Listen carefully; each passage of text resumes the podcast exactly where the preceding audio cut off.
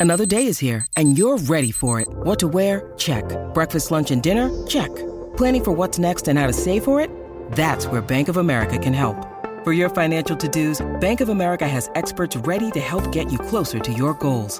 Get started at one of our local financial centers or 24-7 in our mobile banking app. Find a location near you at bankofamerica.com slash talk to us. What would you like the power to do? Mobile banking requires downloading the app and is only available for select devices. Message and data rates may apply. Bank of America and a member FDIC.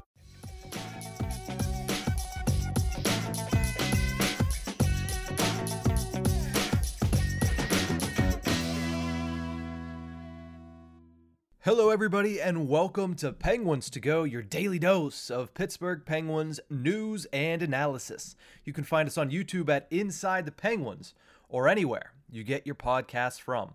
I'm your host, Nick Berlansky, and today we're going to look a little bit into the future because the NHL trade deadline is under two months away. Uh, it's about six or seven weeks from now on March 3rd of 2023. And the big question for the Pittsburgh Penguins is do they part with their first round pick in 2023?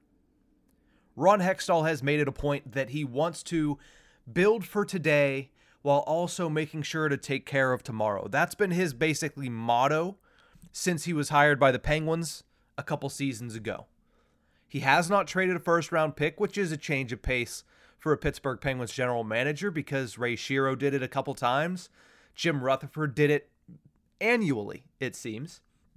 But Ron Hextall has been more careful with them. He has not traded away that first round pick. Now, he's only made one, but he has yet to move a first rounder from the Penguins.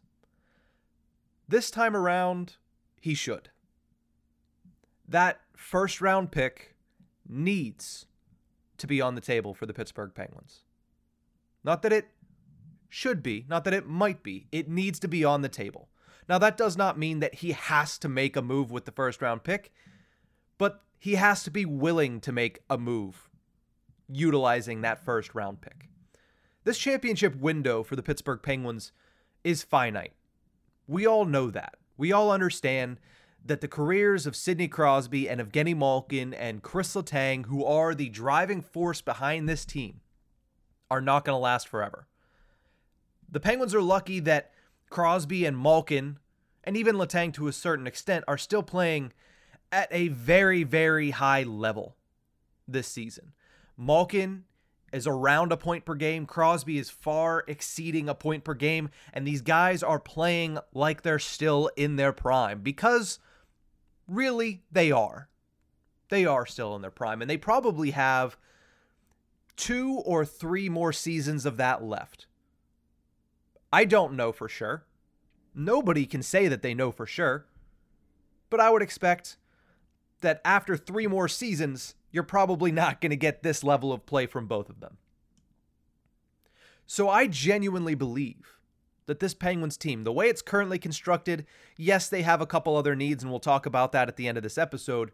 But I think that the Penguins team, the foundation of this team, and really the entire structure of this team can beat anyone in this league in a best of seven series. Now, things have to go right. I'm not saying they're going to dominate any best of seven series, but I do believe that they would be able to pull out a victory against any other team in this league. Mainly because I feel like this league is very wide open this year. In years past, it's been, oh, the Vegas Golden Knights are going to be tough to beat. Oh, those Tampa Bay Lightning are going to be tough to beat. Boston Bruins, tough to beat. Not to say that they aren't. But I do think that every team, and part of that is because of the salary cap situation that everybody is in, every team seems to be on more of a level playing field this year. And that brings an opportunity forward for the Pittsburgh Penguins to add a piece at the deadline, a big piece, not just a nice addition, but a big piece. And part of that is going to be using a first round pick. Look at last year's pick to see why it shouldn't be sacrilege to trade away this one. Owen Pickering, 18 years old right now, playing for the Swift Current Broncos of the WHL. He is a good prospect. He could very well turn into a great defenseman in the future. But we're not going to see him anytime soon. We're certainly not going to see him in the next two to three seasons unless his progress takes massive leaps forward. So, yes, Ron Hextall, as of right now, that looks like a good pick. You know, Owen Pickering is a nice prospect. It boosts your system slightly because one player can only do so much. But you have something to look forward to if you're a Pittsburgh Penguins fan, right? But again, we're not talking about the end of the Ryan Getzlaf, Corey Perry era in Anaheim. We're talking about Sidney Crosby and Evgeny Malkin and utilizing two of the greatest players in the history of the game and getting them what they need to win a championship. At least one more. And a guy like Owen Pickering, while that's a great piece for the future, I don't think he's going to be helping out Crosby and Malkin in their prime. So, yes, trade the pick. Now, we understand you have to tread lightly when trading a first round pick. I think overall, draft capital has been devalued over the past couple of years, but I still think you have to be mightily careful when trading this away, especially if you're you're Ron Hextall right now. He's operating on a ledge. Nobody's come out and said that, but if you look at this team, if you look at where this team is going to finish this season, if they don't improve where they're at right now, Ron Hextall is probably out of a job. New ownership came in last year and was already questioning his plan in the first summer that they were in charge. Everybody forget about that? They basically told him, hey, what's the plan? And he said, yeah, to win another Stanley Cup while making sure the future is still being maintained of this organization. And they said, well, that's great, but as my high school algebra teacher told me, show your work. I don't I need to know how you got to that answer to know that you're getting there the correct way and that your plan actually has some sense to it. They came out and straight up told him that. He said, "Oh, it's in my head." They said, hey, "Write it out for us. Spell it for us." So yeah, it feels like he's on a ledge, and as of right now, the team isn't doing very much to help pull him back off that ledge. He can't afford to make a misstep. So if he's going to trade this first round pick, it needs to be a solid trade. They want to win another championship with this core. Everyone does. You have to be smart in order to do so. Look at the previous first rounders that the Penguins have traded away and the compensation they've gotten for it, at least in the last 15 years.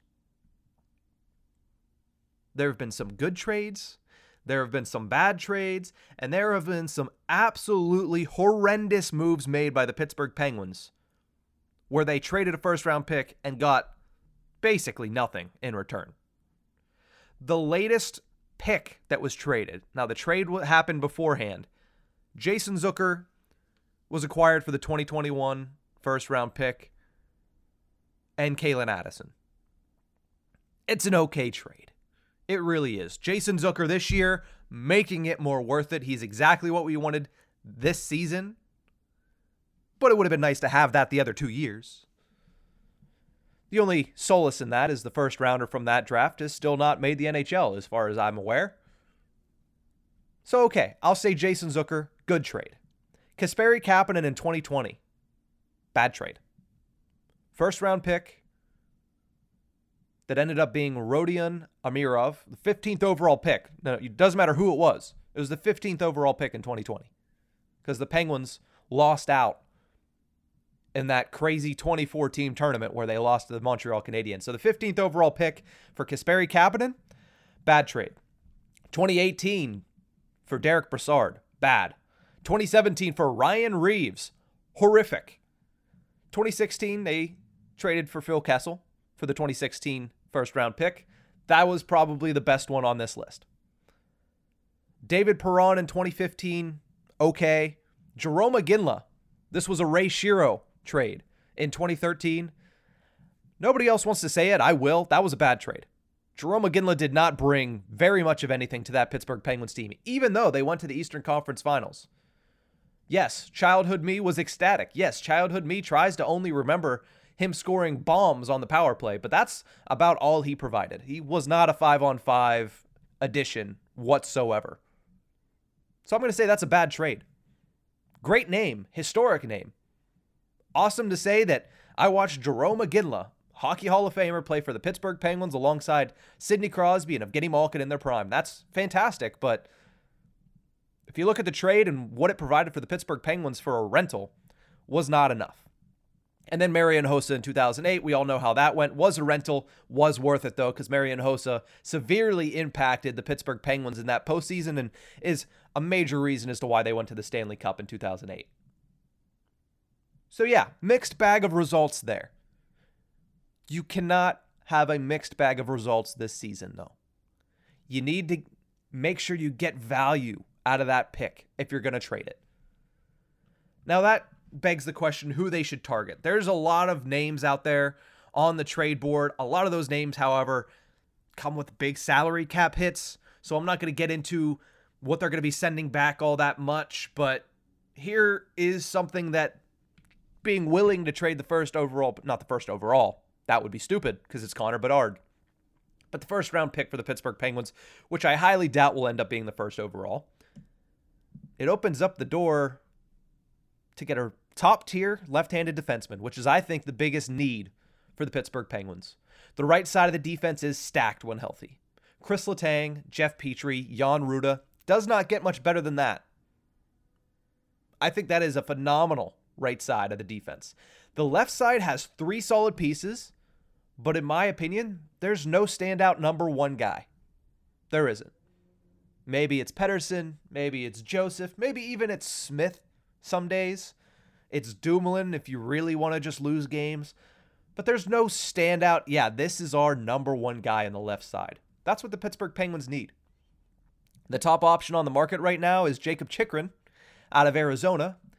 Now, that might be a pipe dream, but at the same time, if you're willing to pay one first round pick, maybe you're willing to pay a second first round pick for Jakob Chychrun. 24 years old, has only ever played on the Arizona Coyotes, yet has put up fairly decent numbers, underlying and otherwise. He might be the most expensive because he is probably the biggest trade piece on the market and has been for some time. As of right now, the Coyotes, like I mentioned, are asking for two first round picks and a pretty good prospect. I don't know who the Penguins would trade away as a prospect. I don't know if it would be Sam Poulin. I don't know if it would be Valtteri Puustinen, But that's what gives me a little bit of pause. You know, are they willing to accept Kasperi Kapanen as a prospect still? I don't. I don't think so. Uh, so the price might be too steep for that. But being willing to trade your first round pick at least gets you into that conversation. Because right now the Arizona Coyotes aren't getting what they asked for, so the price might come down eventually. So I'm looking for a left side defenseman. Another name out there is Vladislav Gavrikov of the Columbus Blue Jackets. I don't hate that. But again, if you're trading a first round pick, I don't know if if that's enough compensation back. I understand picks are being devalued every single season, but I just don't know about a first rounder for for Gavrikov of the Columbus Blue Jackets. But like I said, it opens the door to basically everybody out there right now because the market is a buyer's market at the moment. Sellers aren't getting what they're asking for. They're not getting offered what they're asking for. So maybe being willing to trade that first round pick gets you into a lot of conversations that it otherwise wouldn't. The other piece that they need is bottom six.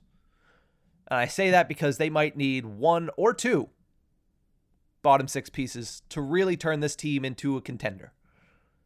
They might be able to do it with just acquiring one and maybe hitting on a prospect that gets called up. I already mentioned Pustin, and I do think that he should be on this team once the playoff season rolls around, or the push for the playoffs at least. Maybe you potentially trade away a guy like P.O. Joseph. If Ty Smith continues to play the way that he has, and you're allowed to get, not allowed to get, you're able to get a top hand lefty defenseman, yeah, maybe that opens the door to trade a P.O. Joseph away, who has been great. And trust me, I'd love to see him continue playing for the Penguins. But sometimes it's about asset management. Smith could take over his role. Pettersson is a more polished defenseman. So if you're going to trade an NHL defenseman right now and you can't offload Brian Dumoulin because there's not going to be any value there. If you need to trade a valued NHL defenseman for the Penguins right now, maybe it's P.O. Joseph. But who comes back the other way? I have my eyes on Max Domi. I really do. I put out a piece earlier this week with three mock trades that would help the third line for the Pittsburgh Penguins.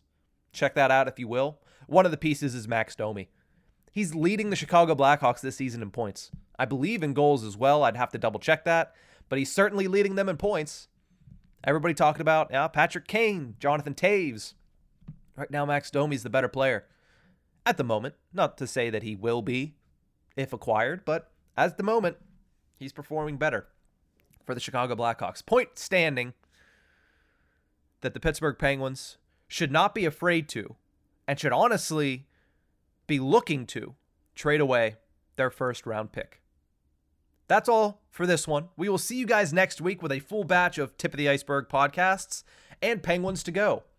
Thank you so much for tuning in. Remember, you can find us on YouTube at Inside the Penguins, or you can find us anywhere you get your podcasts from. That's going to do it for this one. We'll see you guys next week. Have a great weekend, Pens fans.